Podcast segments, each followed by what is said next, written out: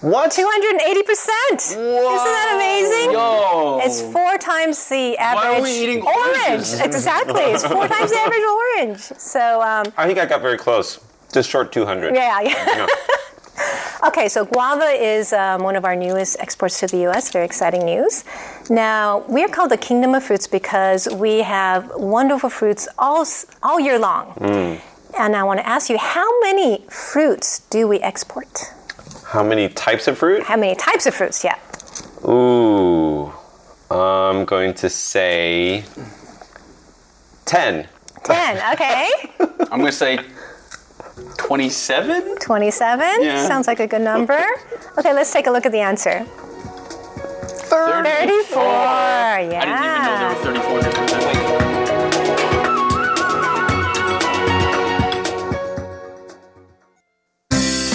What's this all about? Why are they doing that? What's going on here? It's Curious John. What is he curious about today?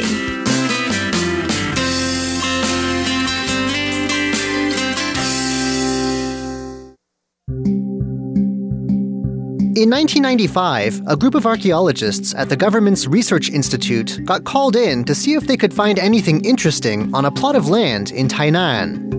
This was to be the future site of a big project, the Tainan Science Park, and a routine check would be needed to make sure nothing important lay underneath.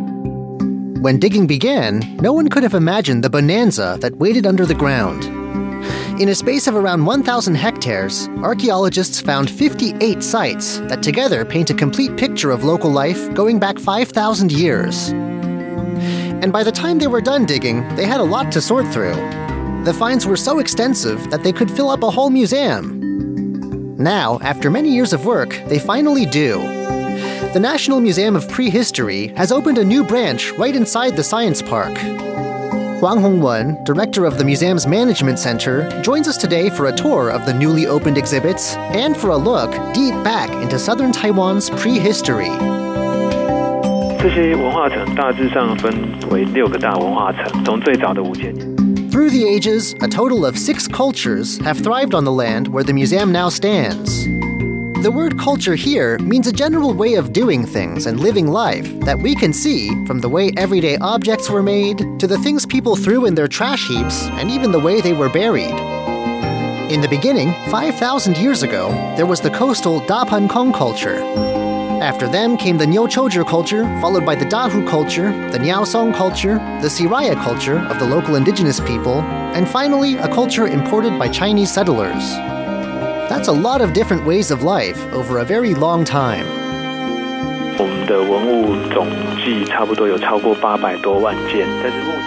Between them, the sites of all these different cultures on the Science Park grounds have yielded over 8 million artifacts. Of this enormous range, only 540 have been carefully chosen to be put on display in the museum.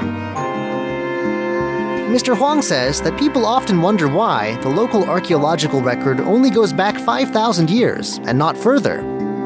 The answer's pretty simple. 当然，大家会想说，那为什么是在五千年左右？那更早了。 6,000 years ago, the whole place was under the sea and only gradually became land. Once it did become land, though, it quickly provided the best environment for people to live on. The result is a high concentration of sites and objects that's pretty unusual in Taiwan. It's all been left in fantastic condition, thanks to the local climate and also the local Zengwen River's habit of spreading layers of muck and sediment around every so often. Even at the earliest stages, 5,000 years ago, local people were very sophisticated. We don't usually think of prehistoric people as getting around too much, but apparently, in this corner of the world, some of them did.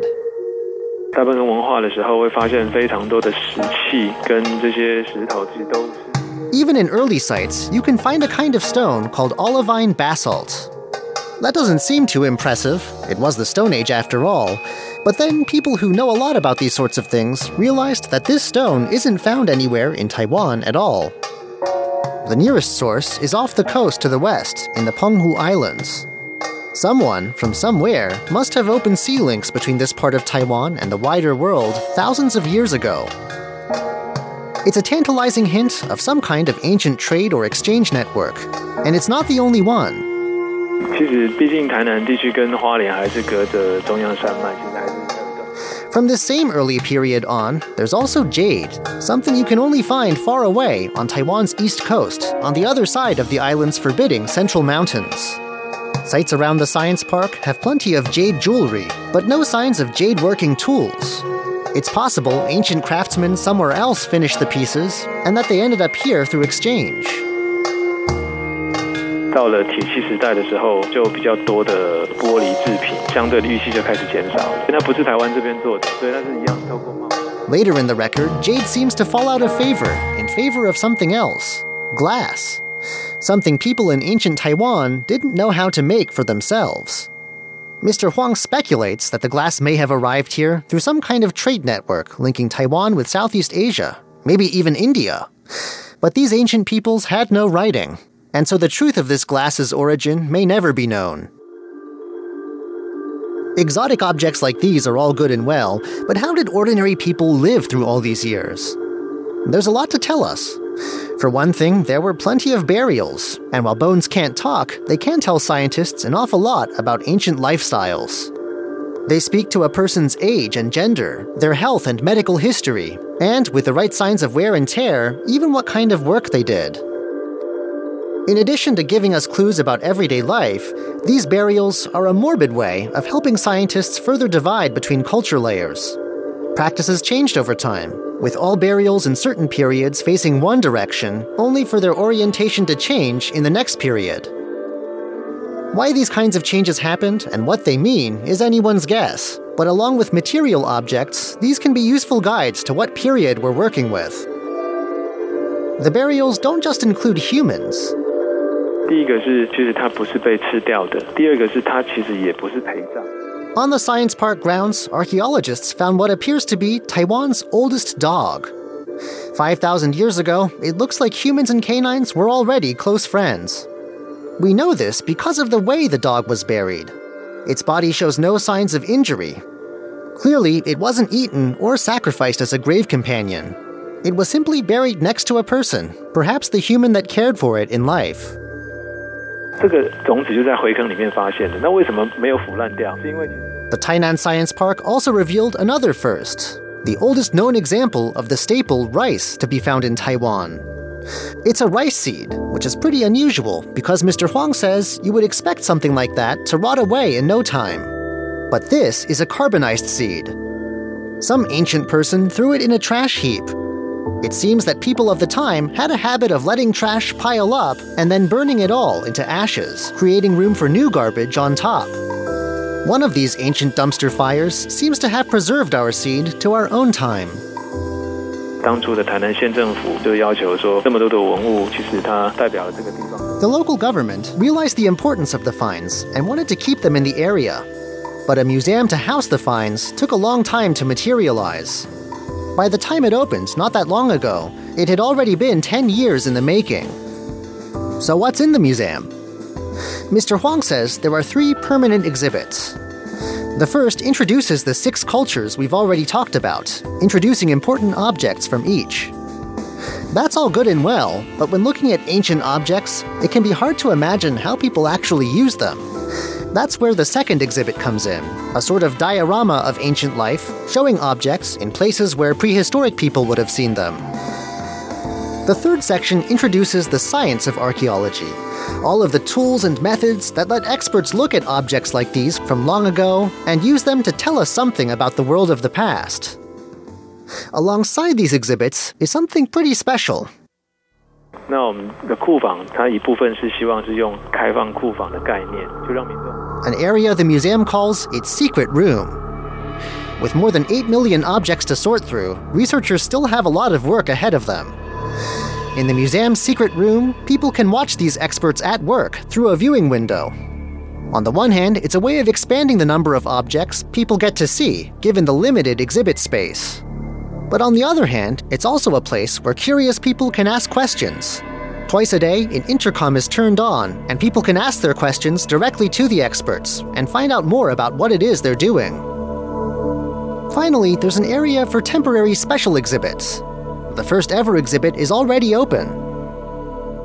这次第一档的展览叫《动物交响曲》，其实最主要就是在提南科地区，包含南台湾。 Fittingly, for a museum with Taiwan's oldest dog, this exhibit focuses on the relation between animals and prehistoric humans. First, we see what southern Taiwan was like before humans showed up.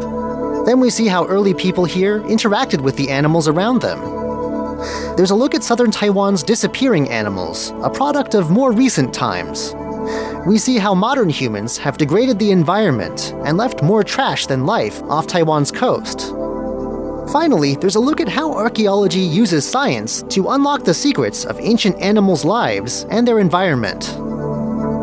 It's a promising start for the newest member of Taiwan's family of museums. I'm Curious John, and I'll see you again next week.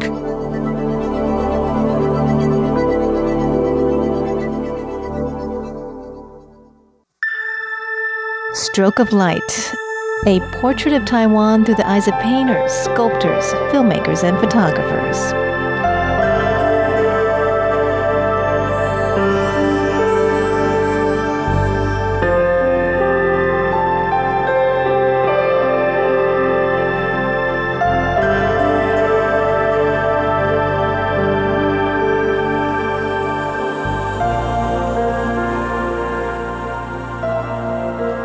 Hello, and welcome back to Stroke of Light. In the past two weeks, we've briefly looked at the painting of Ms. Xie Hongjun. She is a longtime painter who also teaches at a local university. And her latest exhibition, titled Appearances by Erasure, is currently on view here in Taipei at the Mindset Art Center. We talked last week about how different Xie is compared to other oil painters. The medium has its own set of rules and conventions, and Miss Xie seems to have challenged quite a few of them in her work. She doesn't focus on concrete items as well as subjects. Instead, she focuses on the minute details that are often just parts of a bigger subject matter. She also uses rather muted, unsaturated color. Again, another deliberate choice that goes against the grain. With those aesthetic choices established, let's actually dive into her latest body of work and see what emotions and themes she manages to convey with her paintings. When I first walked across the exhibition hall, the painting that stands out among the rest isn't one that is in the biggest frame or one with the most distinct subject, but rather, it is the one that looks the most incoherent. And I don't know how to put this, but it's incoherent in a really good way. So let's take a closer look.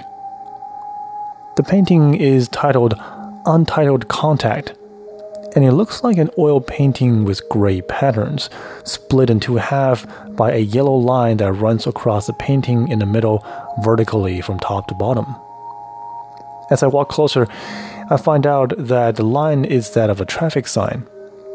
It is a yellow line with sections of black printed on it. The pattern is the same as that of a warning sign, often seen next to a construction site or a highway. A closer look also reveals that in the two halves of the painting, we see a large number of curves that look blurry on the edges. It is as if the painter had drawn many, many individual half circles, and before the paint dries, she just smudges them intentionally. The half circles are already very close to one another, and their smudged edges make them look even closer. I said this painting is wonderfully incoherent because the visual elements are distinctly different. The yellow and black pattern in the middle is obviously inspired by traffic signs in the real world. But the many half circles that occupy the rest of the canvas are more so like abstract elements. It looks like the artist might have projected her inner thoughts onto the canvas, and as a result, the smeared, bundled up, and almost interlinking loops can be interpreted in many ways. We could imagine it as the artist's mind when she felt overwhelmed or frazzled. The loops appear to be infinite in number, which could signify the many thoughts in her head that are gradually overwhelming her with their weight and complexity.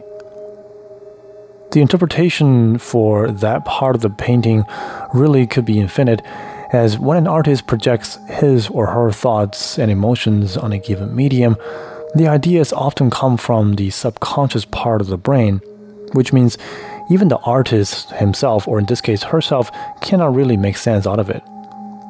What's left on the canvas, therefore, are abstract thoughts, like moments captured by the brain that don't form a coherent narrative or message, and it's up to the audience to make meanings out of it.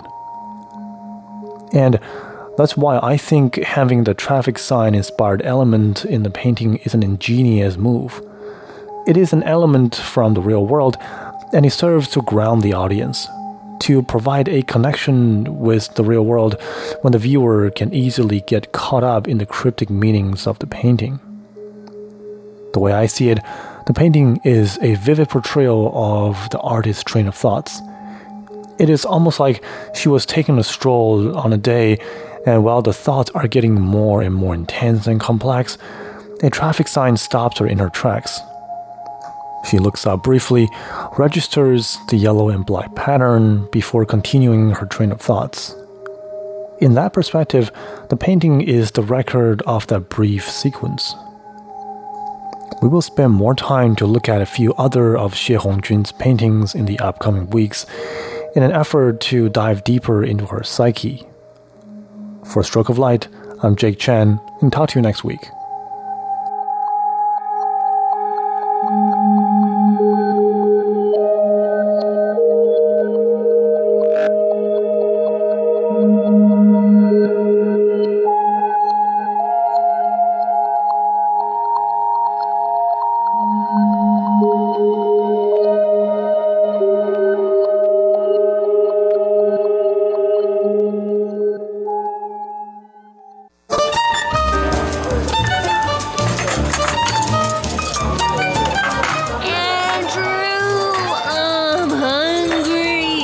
hungry. Okay, Ellen, pull yourself together already. It's time to feast. Sit down at the table with Andrew Ryan and Ellen Chu on Feast Meets West. 欢迎光临，欢迎光临，欢迎光临，先生，请问你们几位两位。 ？Hello, welcome to Feast Meets West. How are you? I'm good. How are you, Ellen Chu? I have a bit of a weird voice. But Really? Yeah. I, I think we'll survive, though, right? Okay, weird voice? What do you mean? Uh, you don't think my voice sounds weird? My voice sounds weird too because on Saturday I was like screaming and yelling at a swim meet a whole day. Yeah, and I lost my voice. Yelling at who? No, because my daughter was in a swim meet I see. competition, and then I had to cheer for the whole team. Mm, that's Yeah. a big mom duty there, I Ellen know, Chu. and then it's like you know screaming on top of my lungs, but it was interesting. But- and and how'd they do?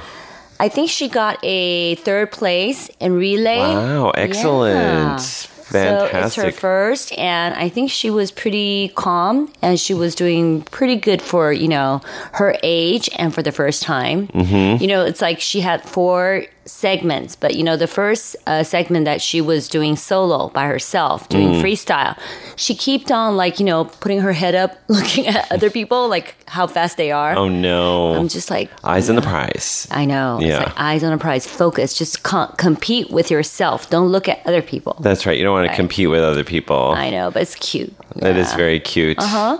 So today in our program, we are going to be introducing something very unusual, very strange. Mm-hmm. I think it's a combination of sweet and salty, uh, Eastern and Western. And we are talking about putting boba on your pizza. Have you heard about this? boba on my pizza. Actually, I think I can recall I had it somewhere. You had it with me. Oh yeah. Back in 2015, we went to California Pizza Kitchen. Exactly. And Yeah. they're putting this on menu again. Apparently, because of the boba craze, which has taken over Asia and has taken over the world, Taiwan has two chain pizza restaurants from the United States. Pizza Hut and Domino's, they've both released a boba pizza. You know what? It's strange because, you know, in Taiwan, we always hear that boba is not that healthy for you. Yeah. and then it's viral around the world. People don't care about, you know, the negative part of it. Apparently not. You know, when you want boba in your mouth, it doesn't matter what's in the You boba. just love boba. But Right? apparently somebody's trying to create a healthy version of that. Okay. We're going to look into that and see if we can find some answers uh, by the end of our show. Oh, Okay. Yes. However, today we actually, after a um, feat of incredible Mm-hmm. power and might, I may say, I managed to find two of these pizzas and In- bring them to the radio stores? station. Yes. Wow. And the thing is, is one of them doesn't deliver it. It's Uh. only for pickup. And the other one doesn't have it at every store. So I had to oh. go to several different places So do they before I got have the thin crust? Well, I don't know. I haven't actually seen it yet. Are you serious? Yes. You just order it and they pack it and then you yeah. Uh, Okay. So we're gonna. It's gonna be a big surprise it's when we open it up. test. Okay, it's a blind test. Actually, that's a good idea. blindfold I will. test. I will blindfold you, and I won't tell you which one is which, and then you can choose which one you like. Why did I put this idea in your head? All right. Okay. Shall we check out what's on our menu? Let's do that. Let's do it. In our first course, believe it or not, it's the as of this past Wednesday. Yes, as of this past Wednesday. Okay, November 7th, we are now in a two week micro season known as Li Dong, the beginning of winter.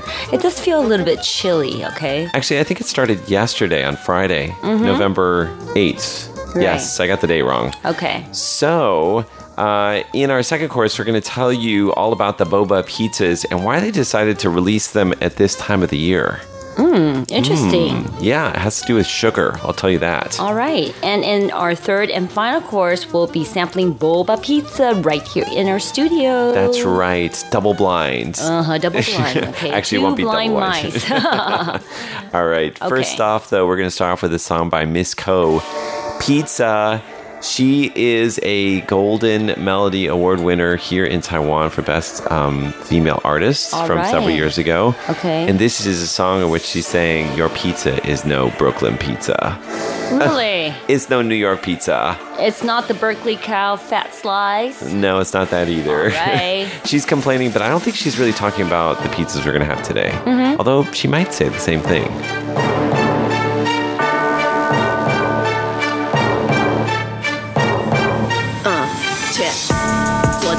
天台北吃最烂的披萨，买单应该给我打个七折，但那个不是真的，我在气的，气的是他用纽约的名字，man，吃了它第一口我就不爽，这是什么味道完全不像，最不喜欢饿的时候上当，让我只想冲进你的厨房，扇你那些厨师两个巴掌。对，就是那么夸张，真是傻瓜，胆子好大，这么简单的食物也搞砸。对于网上那些称赞，感觉一定是女朋友或者笨蛋，这么难吃，给谁评论？要是我的话，就一定给你零分。啊，给你零分，不值得你的名称。这种味道真是丢脸，还好意思妈的说你来自纽约？披萨，披萨，披萨，没有吃过这么难吃的披萨。披萨，披萨，披萨，还好意思用纽约的名字。 First course. Okay, first course. Beginning of the winter. Is it Ridley?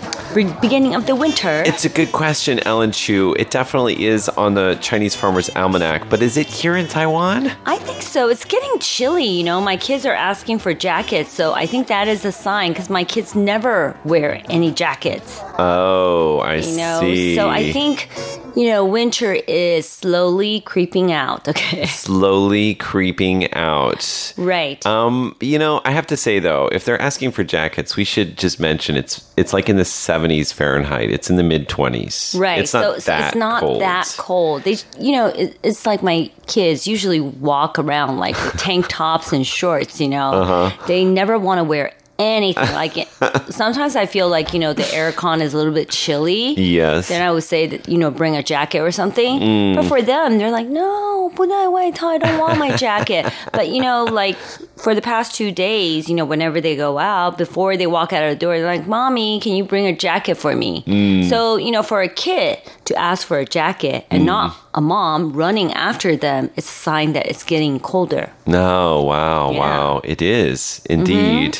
Although I think the thermometer is a little bit different with your kids, I with know. kids in Taiwan. Exactly. Yeah, in the States, people are wearing like shorts, Shorts. still, for Well, sure. When I lived in San Francisco, it's like even winter, winter, like in November, December, we Mm. still wear like sweatshirts and in the bottom, shorts.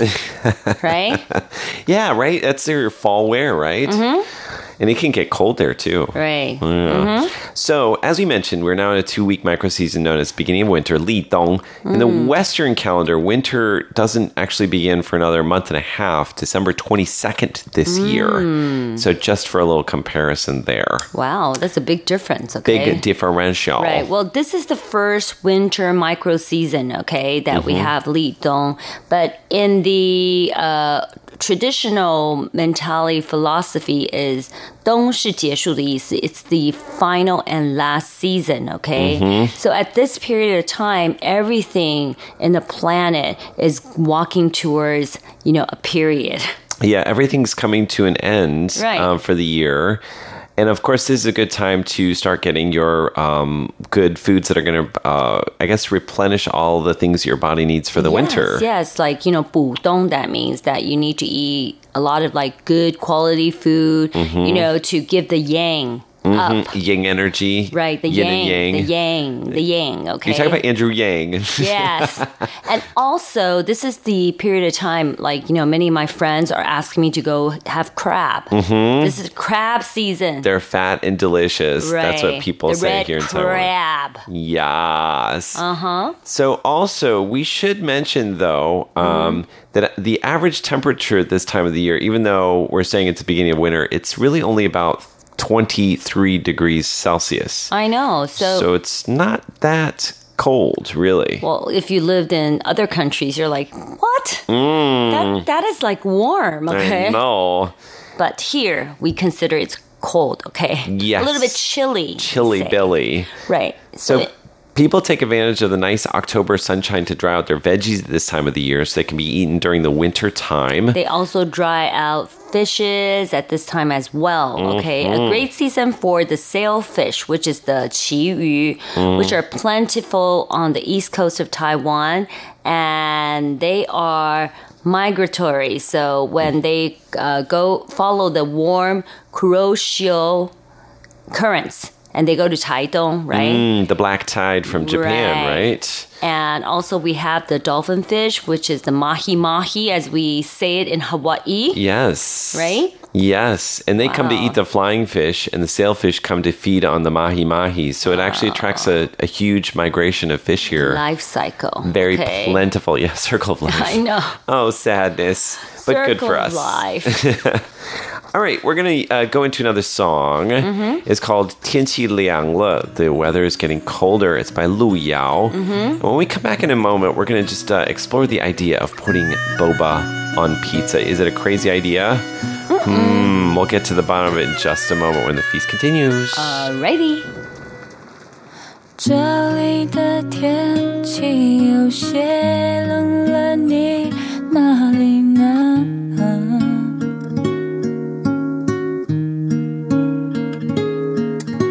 是不是手也被秋风吹得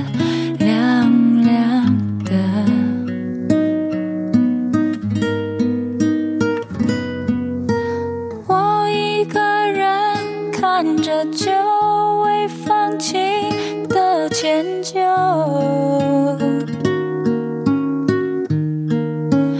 我只好隐藏在这片已泛黄的夕阳。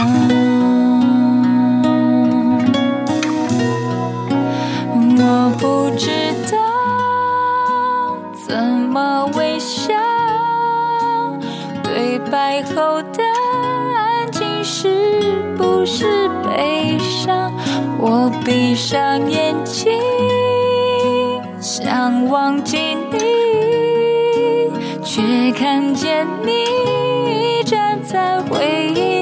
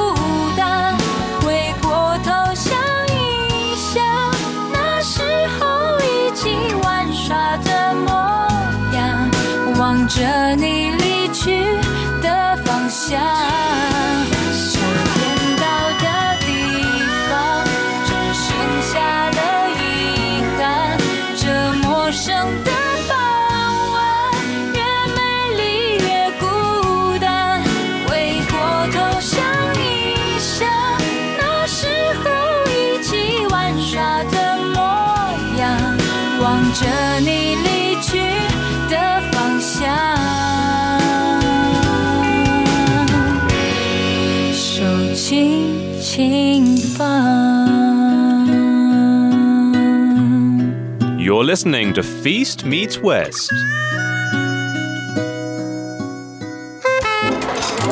Second course. Okay, so we're going to be talking about boba pizza. All right, so you know, CCNN is copying us, saying the Eastern me- meeting the Western. Okay, they're they're just literally saying East meets West. CNN said that. Yeah, it might be the ultimate meeting of Eastern and Western cuisine. Okay? That's what they said. Right. As long as they don't say Feastern and Western cuisine. Okay, well, you know, they avoided that. so, Taiwan's famous bubble tea as a topping on a Domino's pizza. Mm. Okay. They were the first ones that brought this trend around this time, I think. Yes. Mm. Okay, so pizza with boba. Okay, these chewy black balls made of tapioca and brown sugar, which people put in Taiwan Taiwanese iced tea. Okay, so the Mhm. boba tea, and it became viral around the world. Mm-hmm. And it also contains mozzarella, white mocha balls. Oh, Mochi, sorry. Oh, mochi. Yeah, sorry. Did you did you do a typo? That's an autocorrect. Okay, I thought you wanted like mocha cafe, cafe no, mocha. I, really I do want it, actually. All right, it says glutinous rice balls and brown sugar and honey drizzle over the top. But I think it's a good idea if they have like mocha flavor balls on it. That would be pretty nice. That might be too many things, though, at once. Okay. So, internal data from Domino's says that when Taiwan enters late fall and early winter, the proportion of total sales from desserts is 20% higher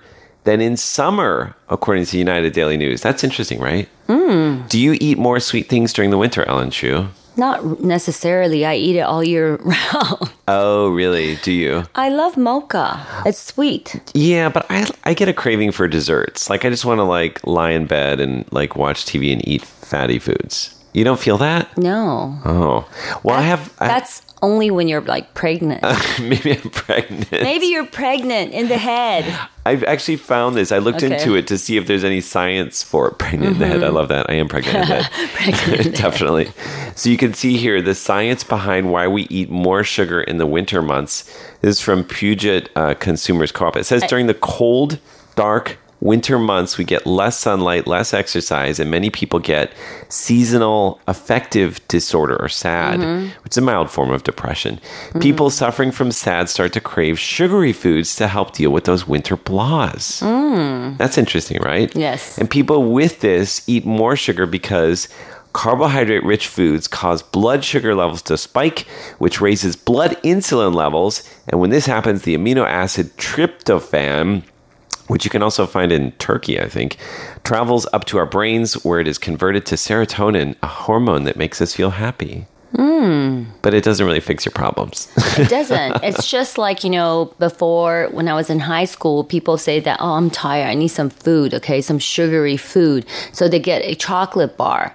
And it's just instantaneously, it brings your, you know, energy level up. Hmm. But when it drops, you're dead. yeah, you're just even more tired than you were before. So, you know, basically it, it, it makes you feel the opposite way. Not so great, huh? So, not so great.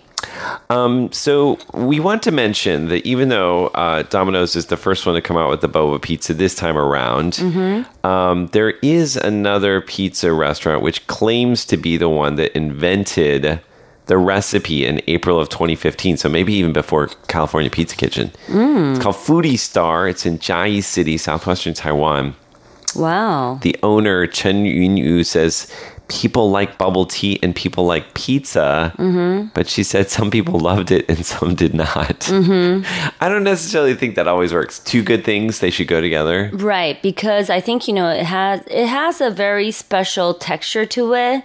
So if you don't like the texture of a glutinous rice ball, then you know you don't like it. You don't like it. Right. And Yeah. you know with the cheese with a little bit of salty and then with the sweetness, you know, some people may find it strange. Well, I think also people, some people, if they have really like strict definitions of different types of food, when they think of pizza, they think of like tomato sauce, Like right? Italians. and like savory. Italians, you know, they're like, this is impossible. What do you put boba on my pizza? No boba on my pizza. Yeah. They would say it's sacrilegious. Exactly. Yeah. Okay. So we hope we're not offending anybody out there. I, okay? you know, we don't want to offend anybody with our food show, Right. You know, because it can be offensive. Right. so, quick look at the other two pizzas um, that have boba. This is the one that we sampled in 2015. It's the milk tea pizza. Mm-hmm. Had thin crust, brushed with honey, topped with mascarpone black tea cream, sliced Mm-hmm. banana, pineapple, and caramel boba. It is no longer available. Mm-hmm. And then there's the Pizza Hut one, which is called QQ Hei Tang Zhen Nai, the black sh- the black sugar, brown sugar, brown sugar milk tea. milk tea. Okay. And QQ means it's very chewy. right, and it's limited edition. Mm-hmm. Follow in the footstep of Domino's. I think they're trying to compete I think so. because they released it like a week later. Oh, wow. Yeah. They might have spies They're like- standing right outside of Pizza Hut. Okay. They're like running quickly. We got to develop something. Come on, guys. But the question is, which one will win? we'll have a blindfold test. That's right. We're going to try the two pieces and we're going to come up with which one we think is the big winner Mm-hmm. when we return in our third course. Are you ready? I am ready. Are you All ready? right, I'm ready. You think you're ready? Yeah. as so long sure. as it's not a bug that I have to eat. I no more bugs, Ellen Chu. I promise. I will never make you eat a bug. Thank you. Yeah, just I didn't know. eat a bug. She didn't eat a bug. My daughter did. Did I, you see the I video? saw the video. She is like eating it in like bulks. Okay, later. Amazing. She ate a bunch of them. Yeah, and afterwards, so she finished the whole tube. You're kidding Yeah. me. She's very brave. She's very brave. She can eat that. She can eat anything. I know. She, that's scary. She has some guts. She does have some guts. That is pretty scary. That is pretty scary. And she's only eight years old. I have a full room of high school boys yeah. who yeah. didn't take the challenge. None of them did it. and they're all like, ew. That's awesome. Yeah. All right, we're going to go into a song. It's called Pizza Kwangxiang Chu, which is uh, Rhapsody. Pizza Rhapsody? Mm-hmm. It's by the Ninja Turtles, Renzo Gui. wow, everybody's going wild. Absolutely. 闲暇与蘑菇在打跳着探戈，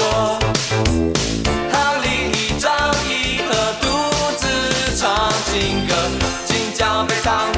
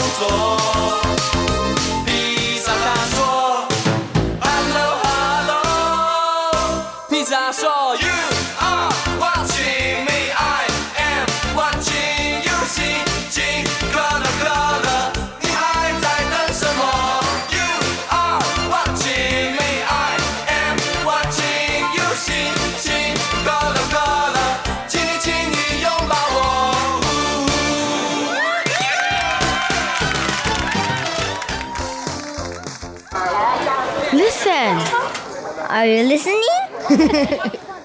this is the sound of my country. This is the sound of Taiwan.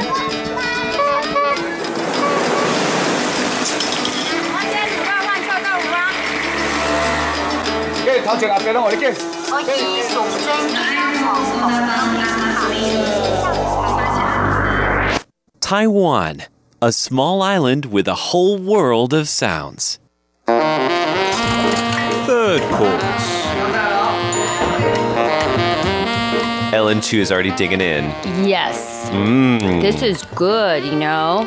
Basically, we had two different versions, one from Domino's and one from Pizza Hut. Mhm. And uh, they were made a little bit different. I think the one from Pizza Hut is actually uh, more with layers and it's thicker. Mhm. It has some kind of cream like in between. Mascarpone. Oh, yes. And then the thing Mhm. is that the whole combination gave it like a French toast taste. It's not too sweet. But Domino's, you know, when I bite into it, it's Mhm. kind of like, you know, thin crusted. And then, you know, it seems like they drizzle honey all over it. Mm-hmm. And also the brown sugar uh, boba was Mm. sweet already. So it was like sweet plus sweet. And it's like super sweet. I think the Domino's one also has mozzarella, which is just a little bit salty, which Uh-huh. increases the sweetness of it as well. Mm. The other one, I think that they tried to not go with any salt and they Mhm. just went for sweet. Right. And actually ends up being less sweet. hmm So the Pizza Hut one, I think, is chewier and more moist. And the crust, I think the difference in the crust too. The other thing is, too, is one had a tea flavor, the other one didn't. Didn't, right. So the Domino's one does not have a tea flavor, but the Pizza Hut one does have a tea flavor. So I think they put they really added like 珍珠奶茶, Like the milk tea, pearl milk tea, Right, the actual into tea it, itself. right? Yeah. So I maybe they blended into the um, mascarpone. mascarpone. Yeah, I think they maybe did. Yeah, Yeah. Smart. Smart. kind of like sipping boba tea and then biting into a crust of pizza. Yeah. cheese pizza. Yeah. Yeah. It's like eating a cup of boba tea. Okay, It's so I have to say, Pizza Hut, you won on this round. Ding ding. Ding ding. Yeah, it's interesting too because they're the ones that actually came out with the pizza second. Mm. So I wonder if they sampled the Domino's one and thought, well, maybe we can do this better. I think so because you know once you you don't want to copy someone because you came afterwards, right? So you want to do some alteration to it to maybe to make it into a better one. I'd take that a step further. I'm, I'm going to say if you copy somebody else's idea, you better do it better. I know, or else you know it might just be like copycat. Copycat. Exactly, but you know Pizza Hut, I think you really won the race. Yeah, it'll be interesting to see how these sell and whether or not they continue into the Mhm. future because I think they're both limited edition, only for like a month or two. Limited edition. Limited. It sounds like a purse. Exactly. Yes. Okay. Well, thank you so much for joining us for Feast Meets West. Do write Mhm. to us. Yes, write to us at P.O. Box 123-199, Taipei, Taiwan, and email us at androo at rti.org.tw. And next Saturday on the feast, Will Smith yes, Will Smith. was in Taiwan. Ellen Chu became best buddies with him. Yes. And uh, we're going to hear a little bit about um, your interaction with him. And All right. also, there was a drink he had here that he described as 不好喝, didn't taste very good. Yeah, Not- well, you know, to many people, it, it's 不好喝. So, you know, I, I think he wasn't too picky. Yeah, I don't think so. I don't. I think. I think this is a legitimate claim about this food. Yes. But we'll be sampling it next week in our show. Okay. Alrighty. For Feast Meets West, I'm Andrew Ryan. And this is Ellen Chu, and one final song, of course. This is pizza related. It's called Pizza Pizza. It's by Li Sheng. Yes, Li Shen. a little test of my Chinese there. I know because I don't really know what it. How to read it? I think. Oh, it really? is- Yeah. Or Cheng? I think Li Sh- Shen. I think I think that's it. Okay. All right. Thanks so much for listening. This is Ellen. And this is Andrew. We'll see you Don't come next to us for time. Chinese lessons. Right. All right. Bye bye. Bye.哈哈，气死都融化，浓浓征服你心累，幸福升级在 Go High Go High。QQ 面皮用力滚， 最最靠得热一点，快乐出炉正现在 Go High。BBQ 想办法快疯掉，恋爱正在发酵，一口一口一口准备好。一二三，悠悠，来做披萨，开开心心，尽情享受欢乐，来做披萨，甜蜜的滋味。一二三，咚咚，来做披，个圈圈，甩开烦恼，充满爱的披萨，幸福呈现在。披萨，披萨，披披披披萨，披萨，披萨，披披披披萨，披萨，披萨，披披披披萨，披萨，披萨，披披披披萨，哈哈！大家一起来做披萨。什锦口味、海鲜口味、咖喱口味、鲜蔬口味、夏威夷口味、牛肉口味、肉酱口味、水果口味。哼哼，饿了没？我请客。哈哈，气死都融化，浓浓征服你心累，幸福升级在 Go High Go High。QQ 面皮用力滚，最最靠得热一点，快乐出炉正现在 Go High。BBQ 香喷喷快疯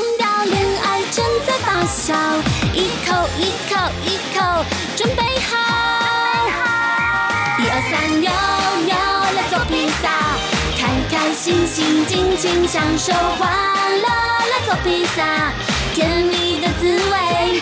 一二三，咚咚，来做披萨，转个圈圈，甩开烦恼，充满爱的披萨，幸福呈现在。妞妞，来做披萨，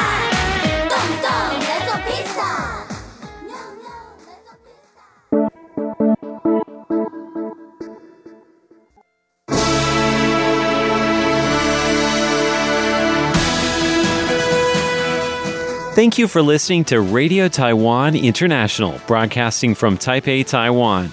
Check out our website at english.rti.org.tw. Again, that's english.rti.org.tw for the latest news and features from Taiwan.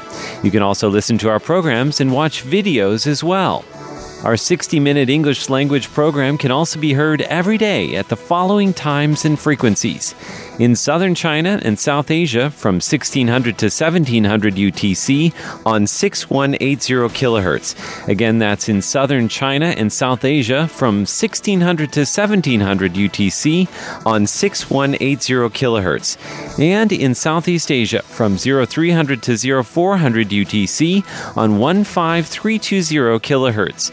Again, that's in Southeast Asia from 0300 to 0400 UTC on 15320 kilohertz. We'd love to hear from you. Please send your comments to PO Box 123 199, Taipei, Taiwan. Again, that's PO Box 123 199, Taipei, Taiwan. Or send an email to rti at rti.org.tw. Again, that's rti at rti.org.tw. Also, visit us on Facebook. The address is fb.me forward slash Radio Taiwan International. Once again, on Facebook, we're located at fb.me forward slash Radio Taiwan International for videos, photos, and news of interest from Taiwan. Thank you once again for listening to Radio Taiwan International.